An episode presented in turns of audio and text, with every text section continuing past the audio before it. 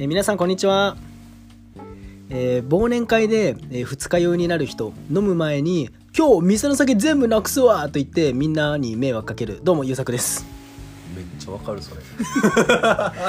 めっちゃわかるあそれ。のあの前回あのちちょっと外しちゃったんで、えー。もうめっちゃ置きに行きました。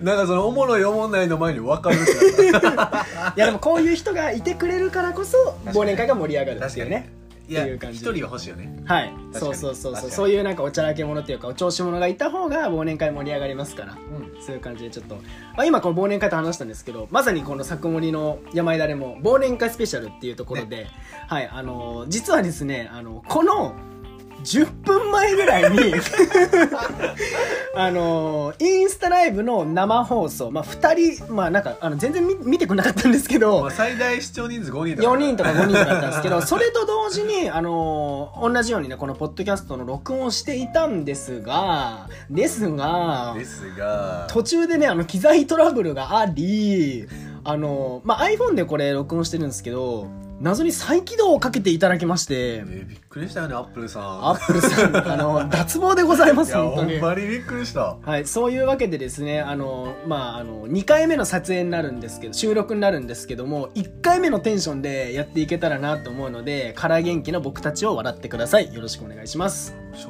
直なんですけど、はいさっき映像撮ってたじゃないですか、うん。今めっちゃ喋りやすいんですよ 映像ないからそのもうすごいすごい今喋り絶好調確かにもう、今ね、口回ってるもんそう。今すごい調子いいさっきだってなんかあの、DJ のスクラッチしてるみたいな話し方だ。だ、だ、だ、だ、だ、みたいだだだな。ってなってないけど今すっごい回るわいや、よかった。よかった、よかった。やべその あの表に出ない魂が、うん、慣れないことはね突発的にするもんではないかもしれなそいうですけど、ね、そうでもすごい今楽しいありがとうございます。ははいい、まあじゃあ忘年会っていうところで、あの、まあ、せっかくなんで、あの、まあ、僕たちもね、このお酒を含みながらお話できたらなと思っております。はい。で、もうすでにですね、僕たち一回居酒屋に行って、で、その後、あの、第一回幻の収録をしながら一貫飲んで、でも、とはいえ、このポッドキャスト聞いてる方にもね、忘年会のあの気分だったりとか、年末年始の気分味わってほしいので、僕もう一貫飲みながら話したいなと思ってます。はい。じゃあちょっとあの、もしね、あの、今これ聞いてる皆さんも聞きながらなんかその缶のお酒だったりとか、うんあったりしたら、まああの、飲みながらね、聞いてくれればなと思ってますので、はい。じゃあちょっと開けさせていただきまして、はい。一緒に年を忘れましょうはい、乾杯ということで乾杯でね、すはい。いやーねなんか今年もめちゃくちゃ早いなっていうのが、まあ、はい。当たり前の感想やねんけど、うん。どうでした？今年の2020年お。優作としては。いいですね。あの前回僕が話したのちゃんと質問返ししてくれ 実際幻の一回でね。生生放送でもちょっと優作からその話題が振った安心しましたね。けど、まあ、はい。どうせその話題くんねやろうなと思ったんで、いやもちろ僕から先に振ったろっていうのそうです。ありがとうございます。先回り学習 PDCA 回していただきました。そうですね。僕今年1年は本当に変化の年だったなああなるほどねとはい思ってますね。まあ私生活もそのお仕事自体もそのやる職種だったりとか業務っていうのがこうガラッと変わって。ああのまあ良くも悪くも自分の足りない部分っていうのがこう見えたなっていう年だったんですよね。あ地形を試されてるっていうかねそうそうそうそうそうそうそうであのやっぱりねそのにできないことがこう露呈するのってあんま気持ちよくないじゃないですか。しんどいよ精そう。神的には。なんか傷口に塩に塗られてるみたいなイメージでやっぱりね逃げたいなと思うことが多かったなっていう1年だったんですよね。けどまあ今こう、まあ、年越しまでまあ5日残り5日って差し掛かってますけど、まあ、自分なりにしっかり向き合って一生懸命できたかなっていうところは、あのまあ、自負してる部分はあるんですよ花丸あげたいなと。自己肯定感高めでいきたいなと。最高。思ってるわけです。まあ、なので、あの、まあ、いいこともあったし、もちろん悪いこともあったんですけど、総じて、まあ、なんか、その、できることが増えた年だったな。っあていうふうに思ってるので、まあ、あの、2020年って、本当にその、日本だけじゃなくてその世界的にもこう変化の年だったと思うんですよ。でかつその壁にぶつかる年だったのかなとも思ってて各々がその自分のその困難と立ち向かったのかなと思うんですよね。まああの最たる例であればこの医療従事者だったりとかはさもうとんでもない量のね仕事量とかが任されたりとか。あのその他のその社会人の方はさもうそんなこの未曾有の事態に陥るなんて思ってないかいらやガクッと会社の売り上げ下がったりとか。あと一部業界ではさもうあの一定期間もうお休みがずっと続くみたいなねあのもあったみたいだし、もう本当にイレギュラーな年だったのかなっていうふうなもうひしひしと感じますね。えでもそうやなでもほんまにその通りで、まあうん。変化っていうのは大きかったよねまあなんか優作が変化したっていうのと同じで僕も今年めっちゃ変化多かったし、うん。こんな変わるかみたいなねところがすごい変わったりとか、うん、っていうところもあったけど僕の場合総じてめちゃくちゃいい年やったなみたいな、そうだね。うん、ところやったよね。なんかまあもちろん辛いこととかそのコロナきっかけでこう辛いなみたいなところも何個もあってんけど、とはいえなんか今年は結果自分の成長につながったなみたいうなね。そうそう、いい人生過ごしたなって死んでないけど。あの死ぬ前の。ほんまに。ぐらいのテンションで今年を言えるなっていうふうに思ったからそれがすごい良かったし、まあ、来年もねなんかそんな感じで学びの多い年にしたいなっていうふうにまあ思うかな確かに、というところがうん。真面目な喋りですね。いやまあそうだね。まあでも終わりよければじゃないけどさ確かに。やっぱりこのね山あり谷ありの中で最終的に良かったなって思えるか思えないかってめちゃめちゃ大事だとい思うんだよね。やマジでそうやしあとなんか同じ出来事があった時になんかそれをなんかハッピーやなって思う人と、うん。まあなんか辛いなみたいなうん。って思う人ってなんかそれぞれ分かれると思ってて、うん。割となんかまあどっちがいい悪いではないけど自分としては、まあ、ゆうたくかもしれんけどなんかこう辛い出来事があった時もあラッキーみたいな。そう。あなんか成長のチャンスもらったとか、うん。まあなんか一個学んだなみたいな。風に思えるようなね人間でありたいなみたいな。なんか無理やり思い込む時とかもあるもんね。あそうそうそうそう。あラッキーって思い込ませるみたいな自分をね。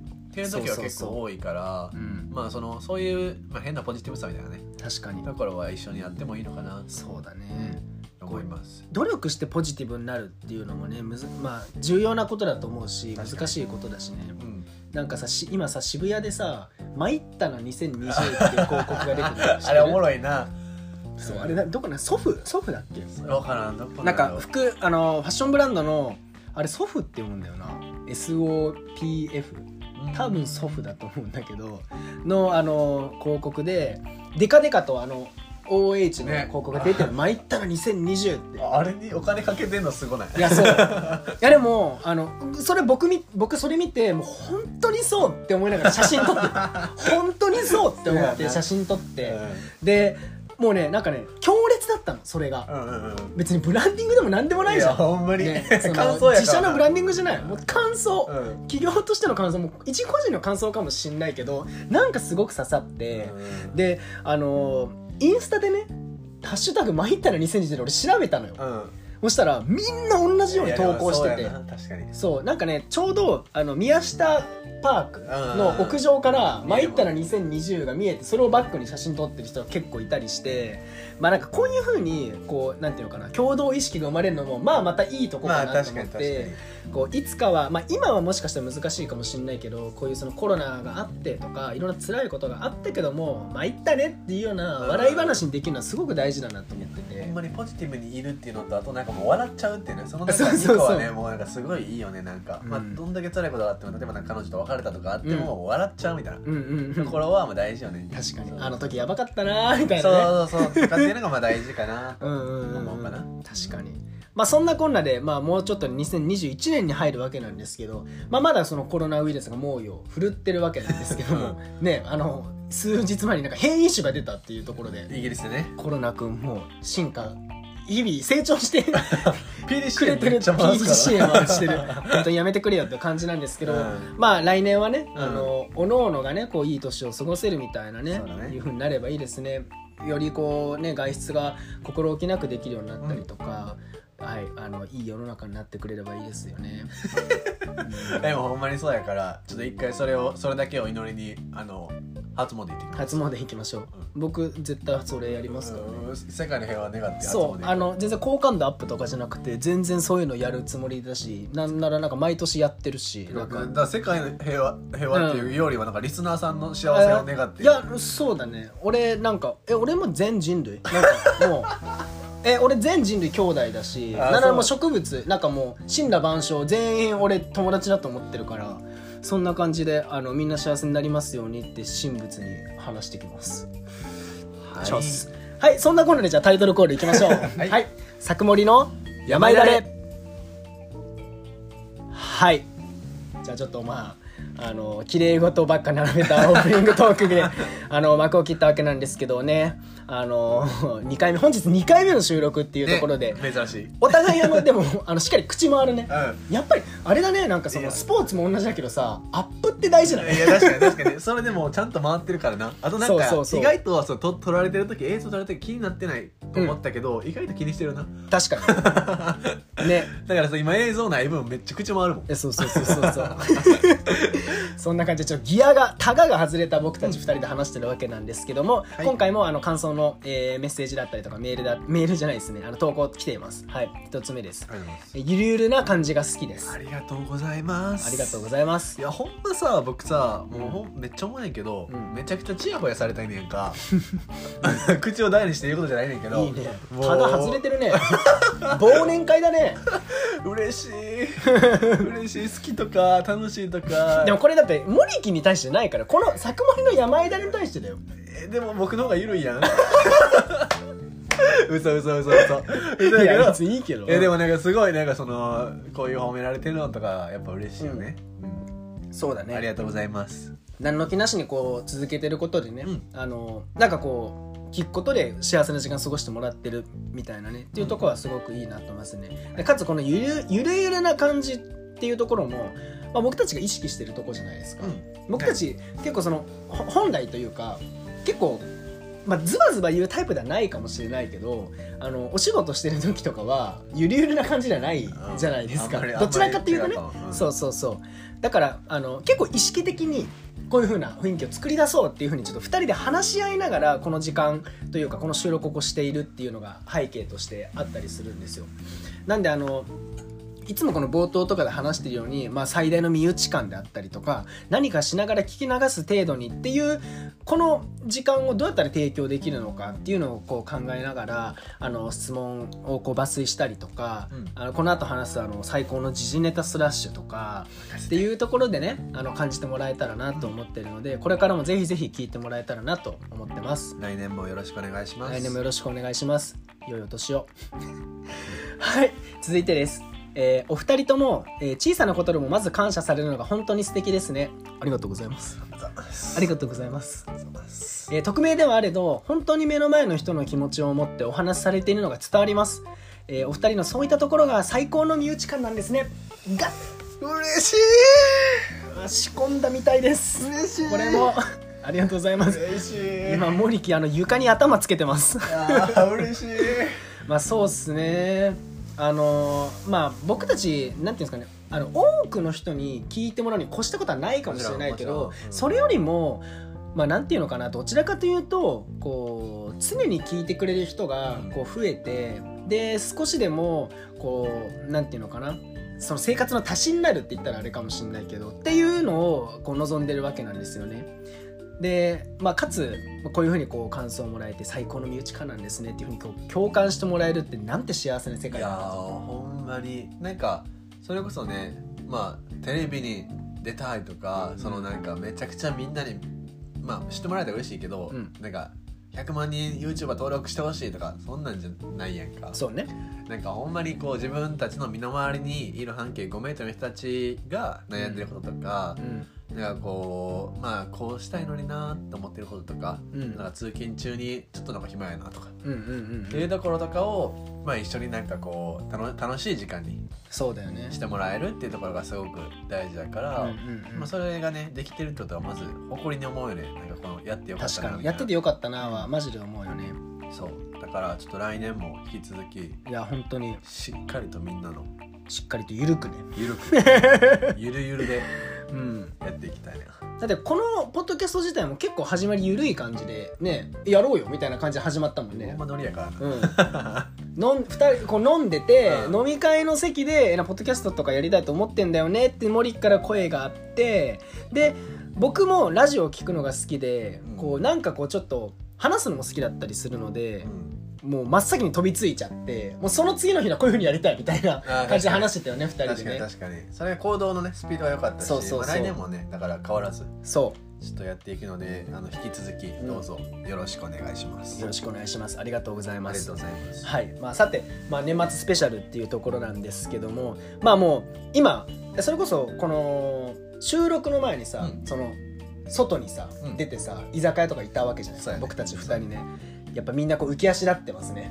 やっぱ師走ですか？師走でもあるし年末でもあるし。ああ確かに確かに。歳末でもあるし。い バーゲンのね。やもうこの雰囲気が僕すごい好きなんですよ。おおそうなんや。なんかあのいや本当にそうかわかんないけどみんなこうちょっとこうなんていうのかなこうスキップしてる感っていうか。タップタップしてんねや。そうなんかね浮き足立ってんだよあーまなあ休みやしなちょうど。そうああいう雰囲気がすごく好きで、うん。なんか笑顔がこう一時的に多くなる感じ。なんかみんながこう和んでる幸せな雰囲気がバーッと出てる年末ってすごいいいなと思ってて。確かにな。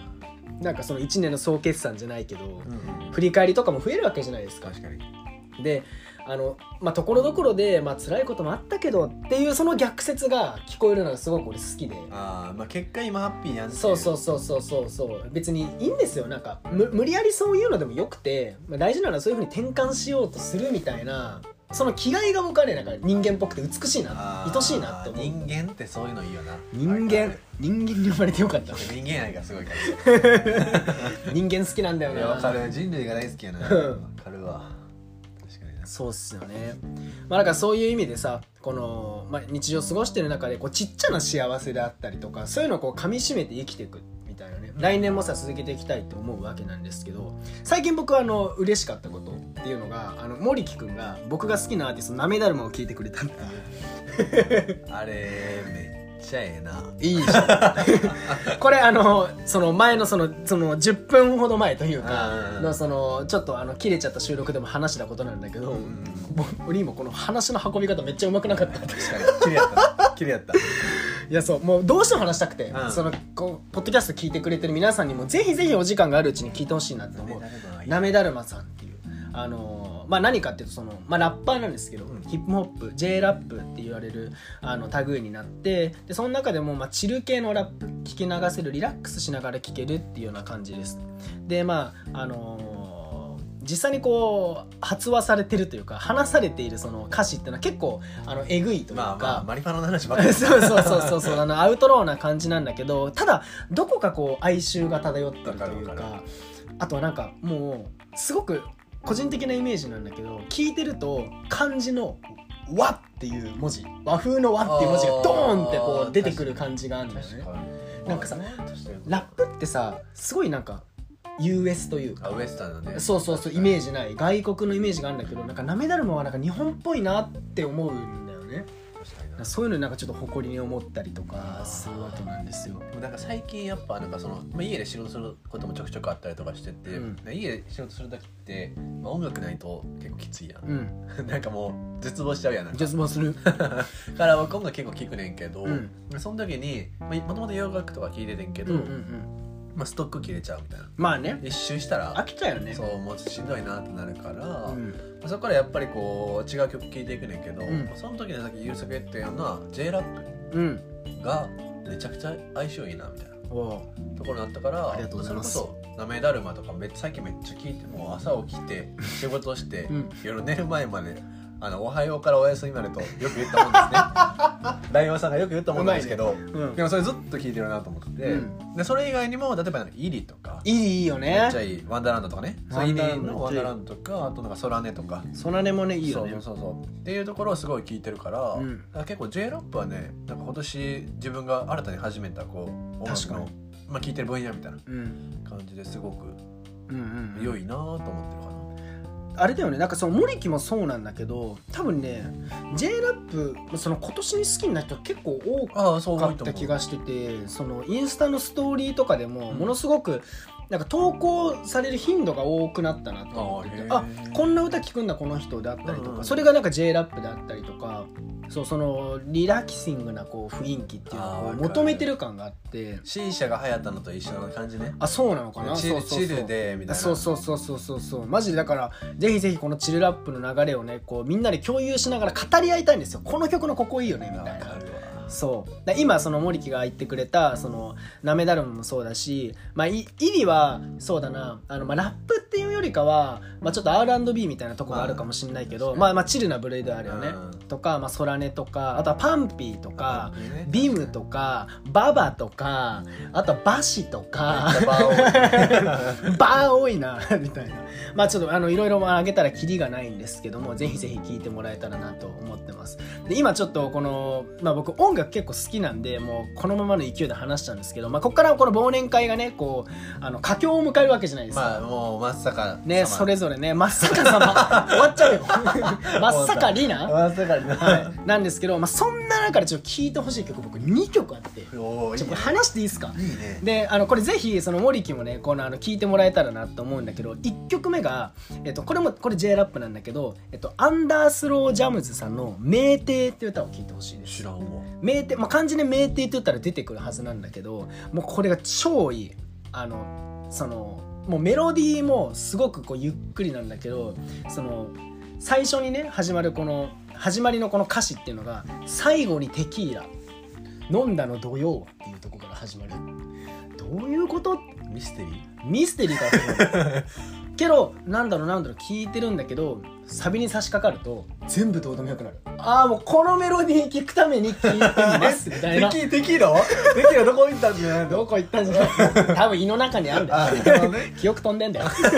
いやでも本当に聞いてほしい。これはマジでいい歌なんかあの無駄にこう「あげあげ」みたいな。そういう曲じゃない。全然そういう曲じゃなくて。ね。そうすごいそれ1曲目で。で2つ目がこれちょっとあの J ラップじゃないんだけど美空ひばりの「東京キッド」を聴いてほしい美空ひばりはなとにかく最高やねほんまに。そう。あの人最高だな。そうなのよ。で特にこの美空ひばりの「東京キッド」って歌は自分が酔っ払ってるなって思うよりも倍酔っ払った時に聴いてほしい。もうキワキワの時に？キワッキワの時に。なんかもう白目向いちゃうんじゃないかっていうぐらい酔っ払った時に良ければ聴いてほしい。本当にもうエモすぎてやばい。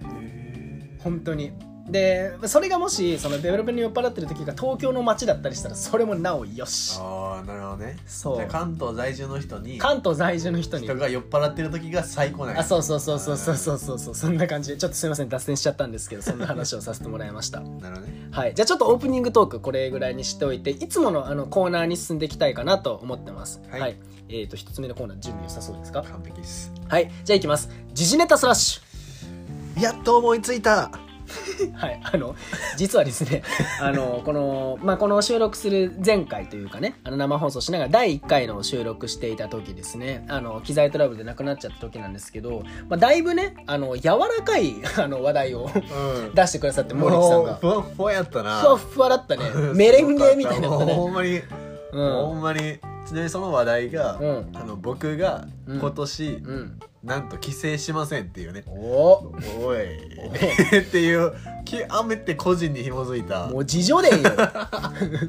これも叙情詩よう。ほんまにツイッターレベルやからね。ツイッターでも書かん。今年は帰省しません。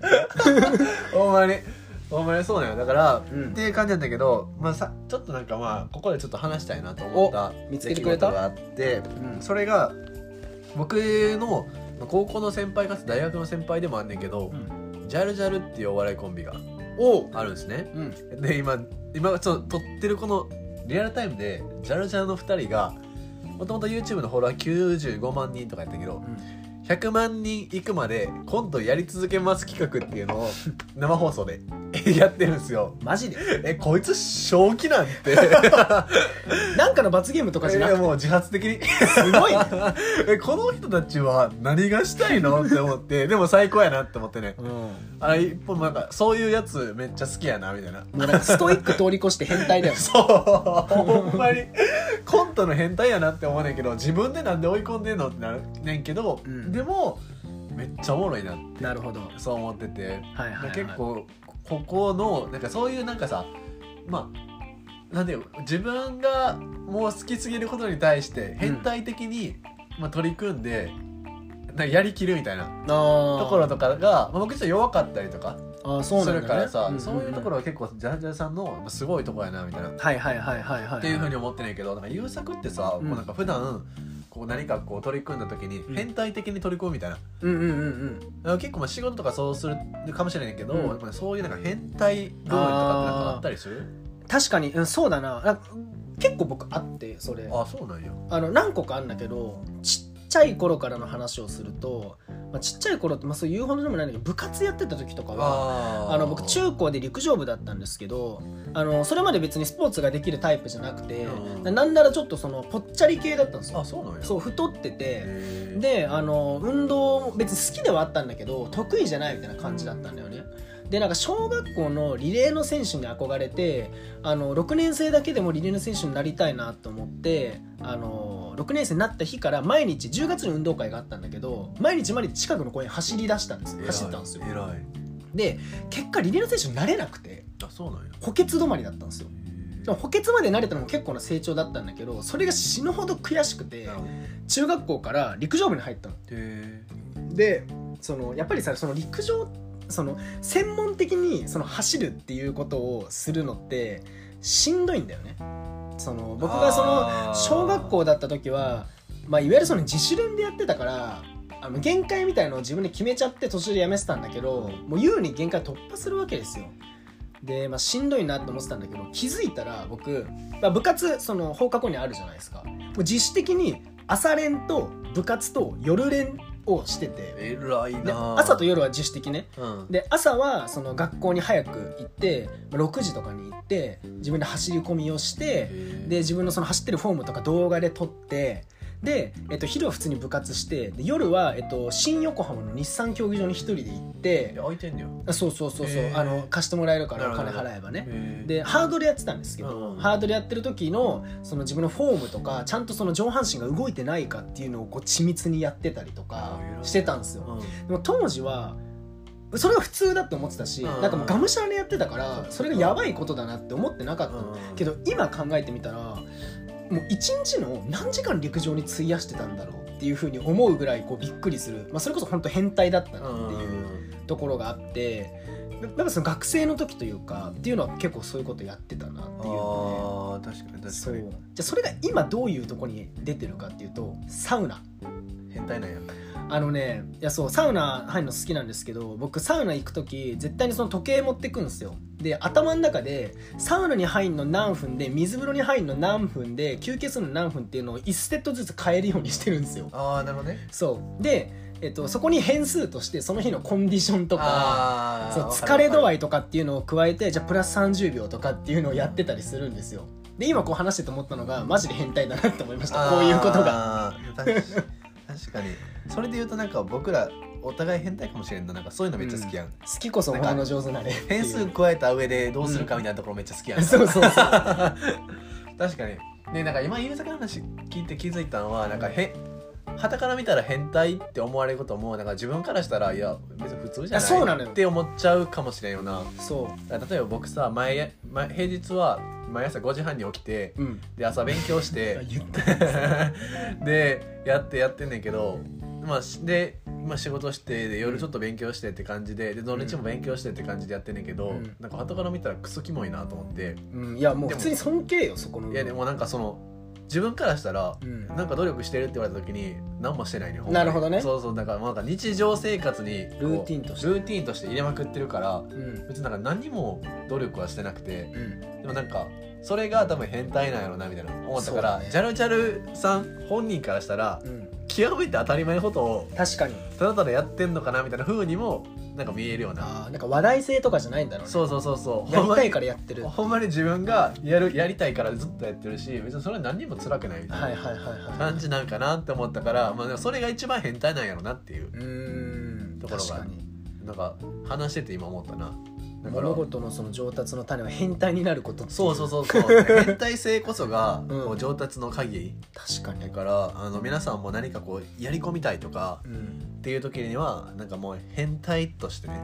頑張ってるって言ったら終わりだね。そうそう。がしたら頑張頑張ってることは多分なんかそのいつか終わっちゃうから、うん。ただただそれを出入りのルーティンに落とし込んで、うん。うんあなあなんか気づいてやってたぐらいの変態性みたいなところをいいね。ちゃんとねなんか持ってもらうのが一番大事な。の確かに。うんそうだね。だそれそれこそこれ話終わんないな。ごめんね。いっぱい話して。それこそ今回のさこの作盛りの山枝れもさそのでやろうって言ったらさすぐ行動に起こしたこともそうだしだから今日のその生放送まあ,、うん。あのあんまうまくいかなかったけどさ、その画角とかさ気にしてさここに花をとかさ 置こうとかってさ言ってたのもさ俺今考えたら俺すげえな。って変態だなって思ったりするし、うん。そうそうそうでもなんかそう夢中になってる時がめっちゃ楽しくない？わかるわかる。なんか時間忘れてさ。やわかるわ。まずやってみてなんかこれおもろいなってなった瞬間が一番なんか最高よね。そうだよね。わかる。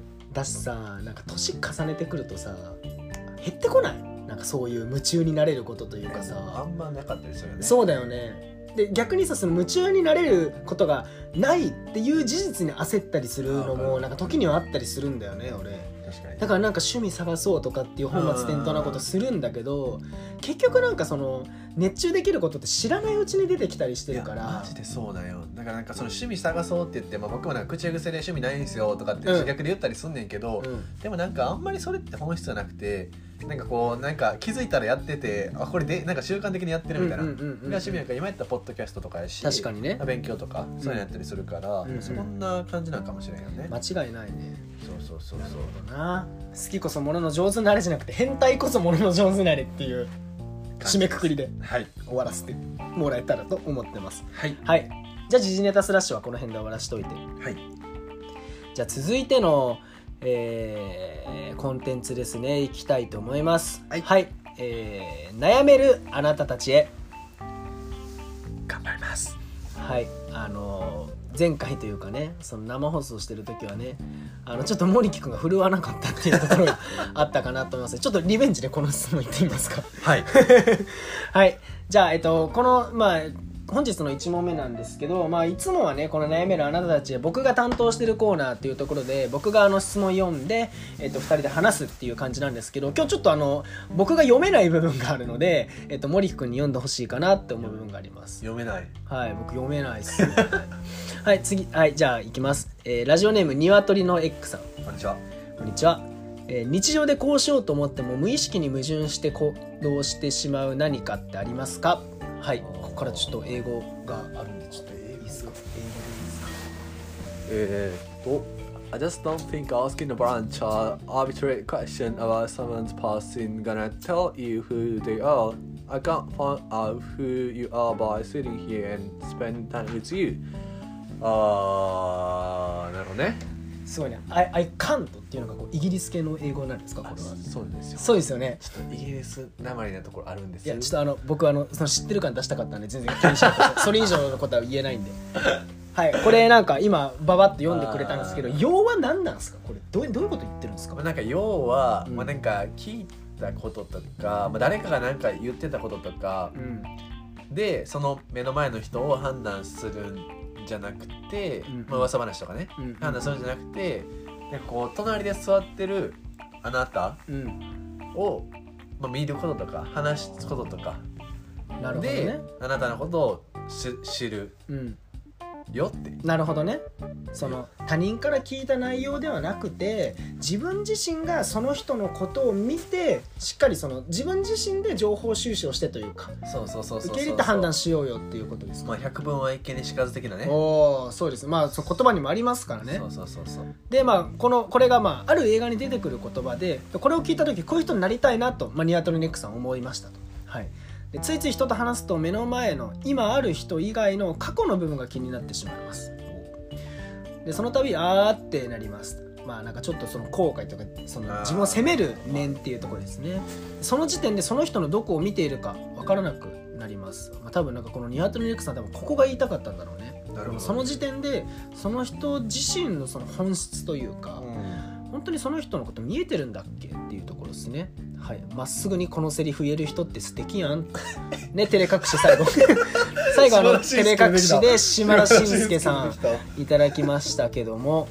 まあでも、まあ、往々にしてこういうのあるんだろうな。あ確かにね。僕あの大学生の時教育学専攻してたんですけど、うん。これまさにあるんですよ。こういう状へー況ラベリング論って聞いたことある。ああないない。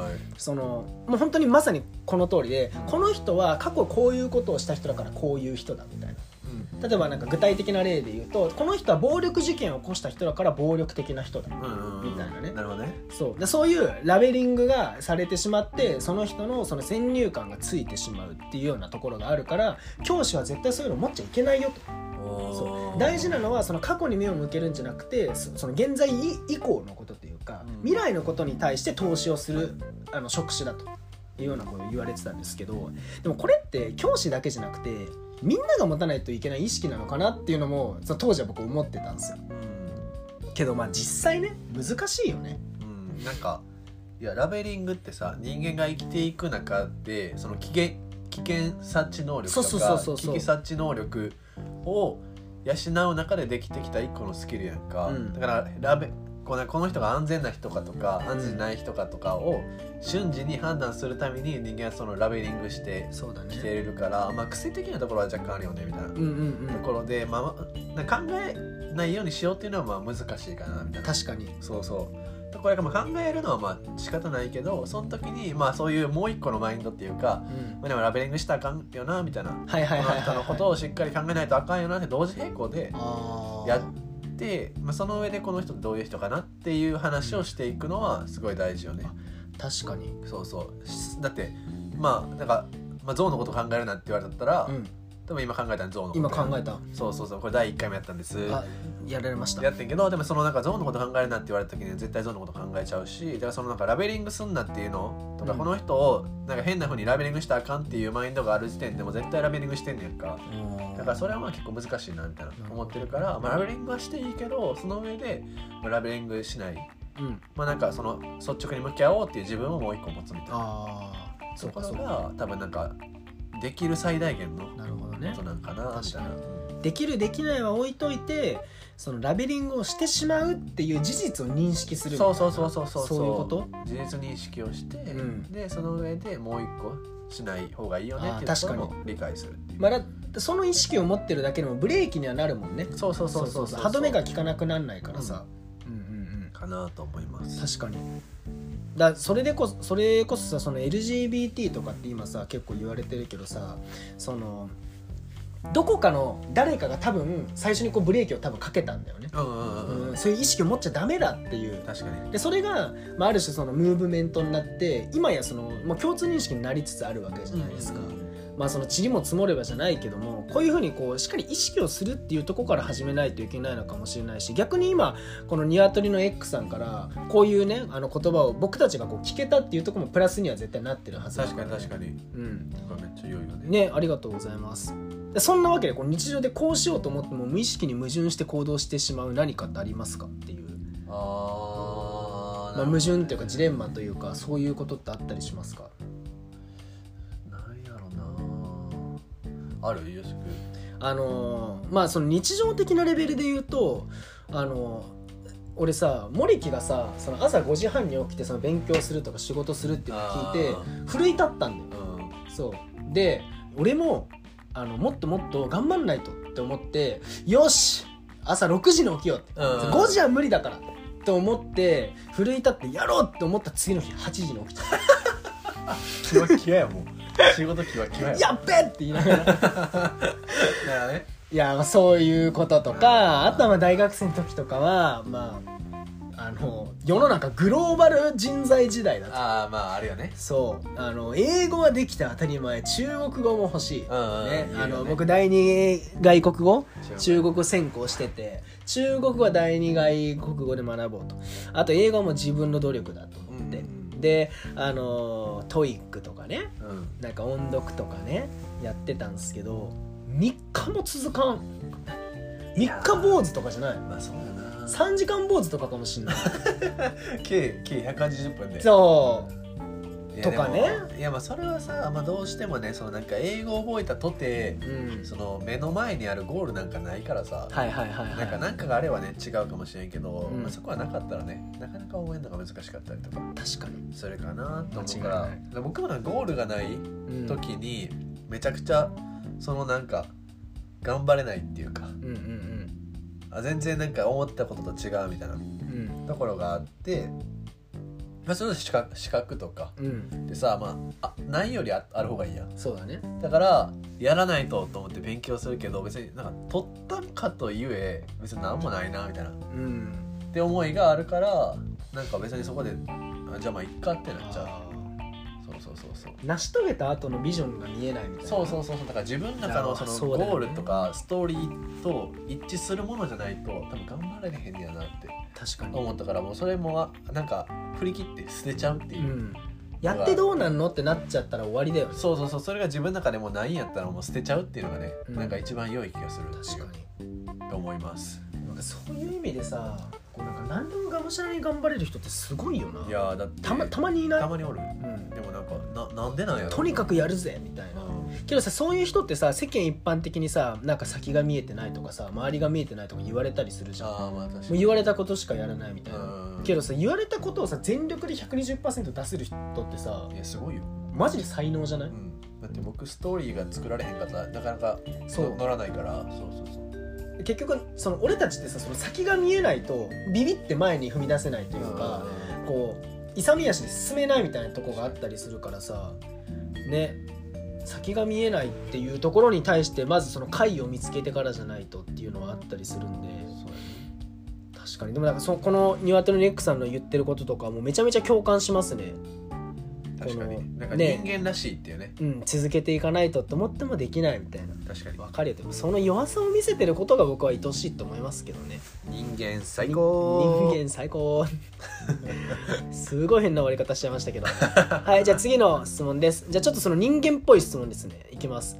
メンタルってどう維持してます？ああはいまああの昨今ストレス社会と言われてる日本なわけなんですけども、確かに。はい、でだからそのストレスを解消するためにそのギャバって言われるようなチョコね。ね、チョコがね、開発されてたりとかあとはなんかその、まあ、チョコ類で言うとその食べたらよく寝れるやつ知らない？とかあったりするわけですよ。そのストレス解消っていうところに対して日本人はしっかり向き合わないといけないし、うん過労死とかも結構ランキングが高いわけじゃないですか。そういう意味でそのメンタルっていうところは切っても切り離せないところだと思うんですけどこのメンタルどう維持してるかっていうところをちょっとあの専門家のモーリーさんからお聞きしたいんですけどありますか？なんか多分メンタルで言うと僕も優作もはい。割と安定してる方じゃない？あ僕結構乱れますよ。あほんまに？僕結構乱れますね。だいぶ乱れますね。なるほどね、うん。それで僕は結構その基本的に安定的なテンションでややってるタイプやと思うあーそんなイメージあるそうそうそうそう。やねんけどどう維持してるかはなんかまあそうやななんか割と自分の中で大事にしてるのが2個あってなんか1個はなんか僕、まあ、会社の制度とかなんかなもあってコーチングをおその月1で受けてるんですね。うん。でなんで受けてるかっていうとなんかまあコーチングのいいところってその自分の、まあ、将来のゴールっていうかこういう人間になりたいよねみたいな、ゴールとなんか今どういうことやっててでどういう事情があってみたいなところを整理するっていうところがおコーチングででできることなんですよ。うん。でそこでしっかりと、まあ、どんだけ辛くてもなんかゴールと今とでそのために何をやってるよねっていうところの整理ができて、うん。でそのためにこう頑張ってるんやなって納得さえすればそんなに辛くないんですよね。なるほどね。っていうのがまあ一個あー明らかにするっていうこと。そうそうそうそう今の状況を明らかにするっていうところをやっていければすごく良いのが一個となんかもう一個はなんかこれはなんかすごいひどい風に聞こえちゃうかもしれないんですけどなんか人に全く期待してないんですよ。おおーなるほどね。詳しく聞かせてもらっていいですか？今んとこ僕はすごくあの冷徹な人間だっていうふうになっちゃったんでちょっとかせてくださいいやいやなんか人に期待してないっていうのはうん。なんかまあ一見すると冷たく聞こえちゃいう。かもしれないですけどなんかそもそもなんかなんていうのかな人に期待しちゃうとうんなんかその人の行動をこっち側が勝手に要求しちゃうあなーと思ったんですよ。うん。うんでなんかそれってちょっと自分の中で傲慢やなって思っちゃったところがすごいな。一回あって、うん。なんかその人になんかお願いしたわけじゃないのに期待値を勝手に設定してそこに届いてないとなんか不満になるって結構その行動としてはあ傲慢って？あんま傲慢っていうかそのなんかあんまりこう成熟した行動じゃないなっていうところをなんか大学生ぐらいの時に思って、大学生で？そうそうそう。でなんかそんな今までさそれまでなんか結構コミュニケーションうまくいかないとか結構あったから,、うそういう時になんかそのなんでこの人はこう行動してくれないんやろって考え自体があんま良くないよねみたいな。ところを思ったから、まあ、そこは結構期待してないっていうところがまああってでその時に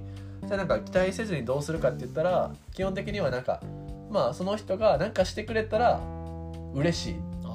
そのなんか加点方式ですそう加点方式減点方式じゃなくて加点方式でだからなんかこうなんかなんか頼んだことでもしやってくれたらめっちゃありがとうなるほどね。そうそうそうそうそうそう。でそれを超え期待期待じゃないけどそれそれなんかやお願いしたことを超えてきようもんなら、うんもうその人のことを愛してるってなる、あー。そっか。そうそう。ってなるから結構楽生きていくのが。期待値を下げる。そうそう。あっていうところがあるからでその2つかなみたいな。ー確かに。それそうだね。日常からの期待値みたいののその基準をグッと下げたら幸せだな楽しいなって思えることってめっちゃ多くなるはずだよね。そうそう。だからなんか僕めちゃくちゃ人にありがとうって言うねんか。確かにそうめっちゃ言うよね。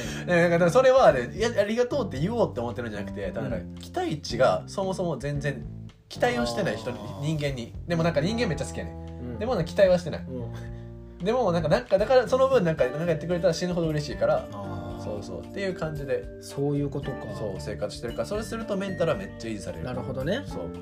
じゃあ森木がメンタルをこう維持するためにやってることは他人へあまりもう意識的に期待をしないようにする期待しない。っていうところとあとなんだっけ。まずいとゴールとその今の場所をあ明確明らかにする明確にしってそのために今こういうアクションしてるんだよってところを納得する自分でっていう,、その2つかなってなるほどね。そうそうそうそう。ええこと言ってない？めっちゃいいこと言った いやその明らかにするっていうのは俺もなんか話したかったことで、うん。僕実はあのーさっきその結構その上下するんすよっていう話したんですけどそのどれぐらいかな？半年ぐらい前まではほんめっちゃ上下する感じだったんですよ。感情に振り回される。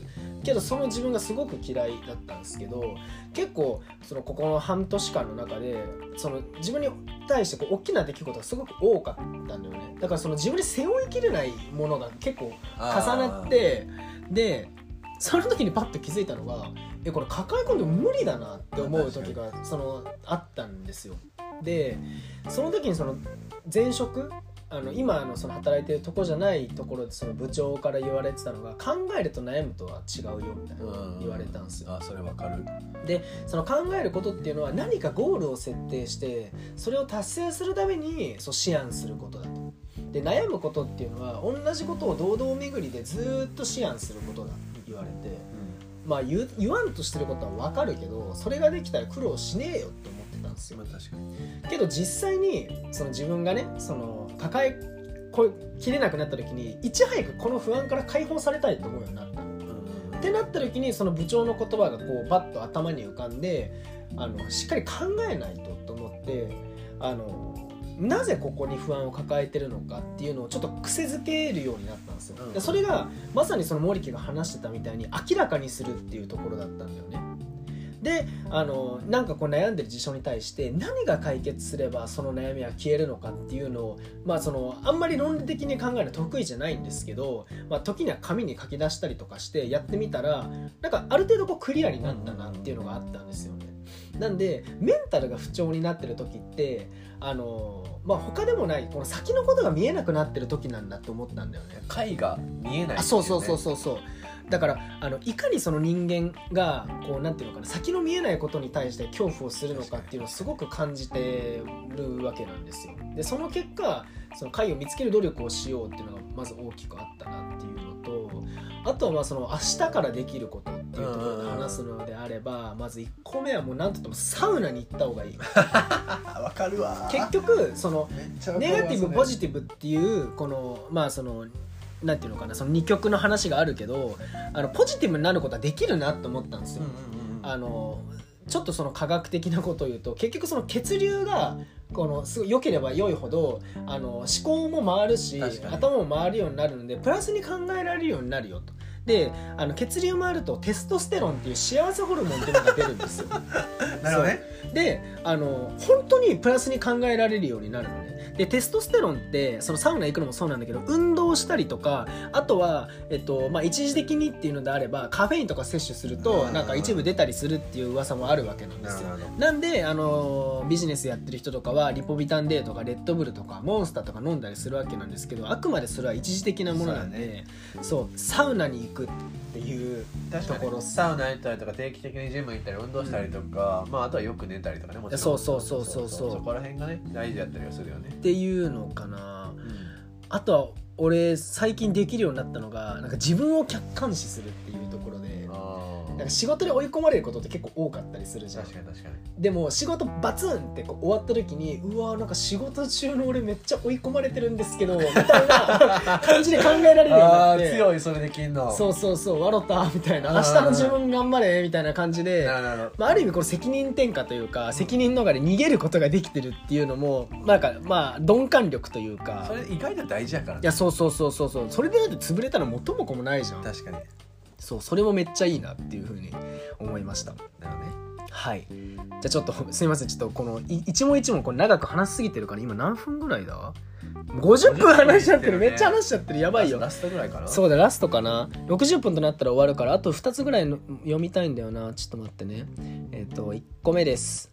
あ1個目でつ次です。はいゆうさくさん森木さんこんばんは。こんばんは。えーユニバーサル・スタジオ・チャポンです。ありがとう。いつもありがとうございます。えーいつも楽しく聞か聞いてます。ありがとうございます、コンビニのレジ横のホットスナックコーナーって揚げ物がたくさん並んでますよね。おい。い入り、えー最近、えー寒くなってきて肉まんなんかも買っちゃったりして コンビニでは外せないコーナーとなってます、入りがうまい。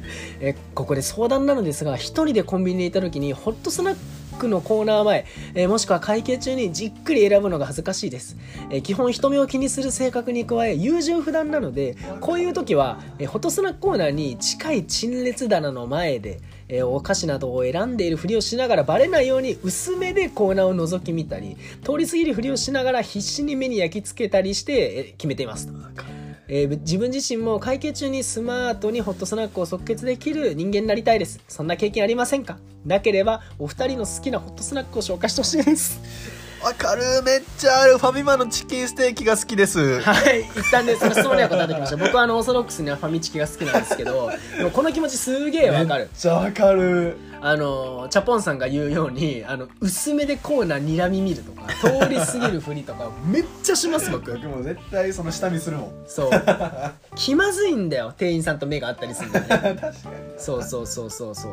まだそんな中でまあそんな経験ありませんかっていうところで僕のおすすめなんですけどホットスナック買う買わないに限らずウィーンってコンビニに入ったらとりあえずホットスナックの売り場の前絶対通りましょう。いやわかるわ。そう。大事。ロケハン大事。そう「いらっしゃいませマジック」っていうのがあるんですよ「いらっしゃいませ」って言われたらもうもうあのどんな行動しても怪しまれないはずなんですよ。ウェルカムされてウるェルカム。もういらっしゃいませって言われてるんで。なんで買わない気があっても絶対ホットスナックのコーナー僕通るようにしてるんですよでその日のメンツを見るんですよね。アメド、えーフランクフルトファミチキポケチキジョン・カビラマリンな。えーチキンスナックみたいな。あさっての方向に行ってしまいました。肉まんはあさっての方向に行ってしまいました。ピザマンゴール。っていうのでピザマン買うとかね。みたいな感じは確かにね。そう。あの初回でその入ったそのね一発目でホットスナックの前で通るのは全然違和感ないし確かに。そうそれをね心がけてるんですよ。特に冬場とかね。いやでもマジでわかるわそれ。ホットスナックのあの下見はマジでやる。うん。マジでやるしなんかそれを確かにかっこよくやりたいなっていう欲望もわかるんで、うん。ちょっと今度からはしっかりとうん。一目でこう店員さんの目合わへんように一回シャキってみたら全部見れるぐらいなところを鍛えていこうかなと。確かに ます。そうだね。質質と量をね加えていきたいですね。はい。ありがとうございます。じゃあ続いてあとちょっと2問読ませてください。ちょっといや長くなってるんですけどラジオネームみんなドープネスさん。これちょっと初めてなので読みたいです。えゆうさくさん森木さんこんにちは。こんにちは。えー以前森木さんが三茶に引っ越しするとおっしゃっていましたが私もちょうど最近引っ越しをしました。えー以前より電車での通勤時間が増えてしまい手持ち無沙汰なのですが2人のおすすめの電車での過ごし方を教えてほしいです。もうこれ一個バチって言って一個バチって言ってせーのでよ。せーの。作盛りの山井だれはい、はい次行きましょうはい、次行きましょう。これね、あの、前回もこれやりました。あの、生放送やってる時もやったんですけど、ぜひぜひ、あの、僕たちの作盛りの山井だれ聞いてもらえたらなと思ってます。えそれ以外は、あの、お笑い聞いたりとか、あの、音楽とか聞いてくれたりしたらいいです。はい。もうファーストチョイスは作盛りの山井でお願いします僕たちの競合はお笑いとなめだるまです。はい、ありがとうございます。はいはい、じゃあ今日最後の質問。おいきたいと思います。ね、駆け足で。今日めちゃめちゃ長いね。ごめんなさいね、本当に。はい。楽しいからいきます。はいえーこんにちは、マッチです。待ってたよなマッチさん、えー前回は的確なアドバイスありがとうございました、えーあの後質問していただいたこと、えーに答えていただいてとても真剣に考えました、えー私がマッチングアプリを始めた理由がいい縁と出会い彼氏ができるきっかけがあればと思い始めたのがマッチングアプリでしたえーただマッチして食事に行ったり連絡をする頻度が高くなるにつれどんどん自分の欲が出始め彼氏が欲しい結婚したいと強く思ってしまいました。いやいいことや。これはね本当にいいことだよね。でその結果ミスマッチとなってしまったと、なるほど。うん、前回お二人がおっしゃっていたアドバイスを聞き、えーとても自分を見つめ直すいい機会になりました、えーこれからは自分らしくゆっくりとマッチングアプリを使いつついいご縁に出会えたらなと思っています、えー質問ではなく感想みたいになってしまいすみません、えーこれからもまた相談させていただきます。ありがとうございます。嬉しい。マジで嬉しい。嬉しい。こういうリスナーの方々が一人でも増えれば 僕たちは幸せなんですよね。菩薩なんですよ。いや僕冗談抜きでこのマッチさんの投稿すごく嬉しくてあのー実はね、まあ、ちょっと取り越し苦労かもしれないですけど心配してたんですよ、あのーまあ、毎回毎回マッチさんこの質問相談寄せてくれてあのーまあ、僕たちのその小さい脳みそで、まあ、考えさせてもらったんですけど前回ねあの恋愛校舎の,、うん。あのコンサルさんが入ってくれて的確なねかつ第ズバッとね、アドバイスをしてくれたわけなんですよと。はい、であのもちろんマッチさんのためにもなったと思うし僕たちのためになったじゃないですか。いやほんまに。そう。なんだけどちょっとねマッチさんもしかしたらいなくなっちゃうんじゃないかなっていう気持ちが少なからずあって。いいえこんなレギュラーの。そう。あの、まあ、前回まではその質問募集してたら、まあ、結構早めにね、うん。まあ、返してくれたりとか相談とか投げてくれて投稿見てあ今回マッチさん話そうって思ってたんだけど今回全然来なくて。まあでも忙しいのかなまあ年末だしね。そうそうそうそう。ありがとうございます本当に、うんっていうのがあって不安だったんですよ。いやどうしようマッチさんとこれからもねこれから絡めなくなったらどうしようっていうのがあったんですけどもう本日のお昼とかにね投稿してくれて粋なことするね。ありがとうございます。ありがとうございます。マッチさん来年もよろしくお願いしまはい、すよいお年を。牛年もうもうっていうことでやらせてもらってますけど。まああのその1年の締めくくりでね、うん。まあ感想みたいになってしまってすいませんっていうところなんですけどここでそのマッチさんのマッチングアプリのその話はね第1部は勘なんじゃないのかなと思うんですよ、ね。いやほんまになんかねまあこれからマッチングアプリなのかそれとも違うジャンルなのか、うん。もう何でも僕たちはあの楽しんでいきたいなと思うので、マッチさん今後ともよろしくお願いします。まあ楽しんでって言ったらなんかそのモテ遊んでるみたいないや違う違う。マッチさんとの会話をね。いやそうだよね。そのあのこう相談してくれることであったりとか一緒に考えていきたいなと思ってるし、うん。でコンサルさんみたいにしっかり向き合ってくれる人もいるわけだからあのリスナーともね一緒にもう全面バックアップの体制で松さんが幸せになるっていうところを一緒に考えていけたらなと思ってます。はい。はい。じゃあちょっとあのポジティブキャンペーンしたところであの質問コーナーを終わりにしてもう時間も迫ってきてるので本日長めになってしまったんですけども年末特番ということで許してください。今日口回ります。はい、じゃああの最後に特記事項のコーナーです。はい。まああの第7回に差し掛かったあの作盛りの山いだれなんですけどもあの皆さんの質問や感想っていうところであの持っている番組でございます、はい。まあ、なので新年明けましておめでとうからもですね後ろしになってからもですねもうしょうがないなと言いながらあの投稿してもらえればなと思っておりますので。牛だ、はい。牛年だけに。後ろしだけにね、はい。挟まさせていただいたんですけど僕ね話し家みたいに今口が回っております。で、これねあのの話し終わった後にあのテストでね僕たちあの聞くわけなんですよ。クオリティチェックっていうところで、そう多分ねその後僕愕然とします。めちゃ話しすぎてるって。毎回毎回反省するんですよ。長いね。僕あの LINE でね森木にねごめんなさい話しすぎましたって言ったらね森木に話してくれるんです。でもそれが優作のいいとこやで。いいやつか。はいじゃあこれで終わりにしたいと思います。は いじゃあ今年もね皆さん本当にありがとうございました。はい、じゃあ、あの、来年、また年明けかな、うん。収録はしていこうと思うので、また収録の日時で話せればと思っております。はい。えーお相手は、ゆうさくと、森木でした。はいバイバーイ。バイバ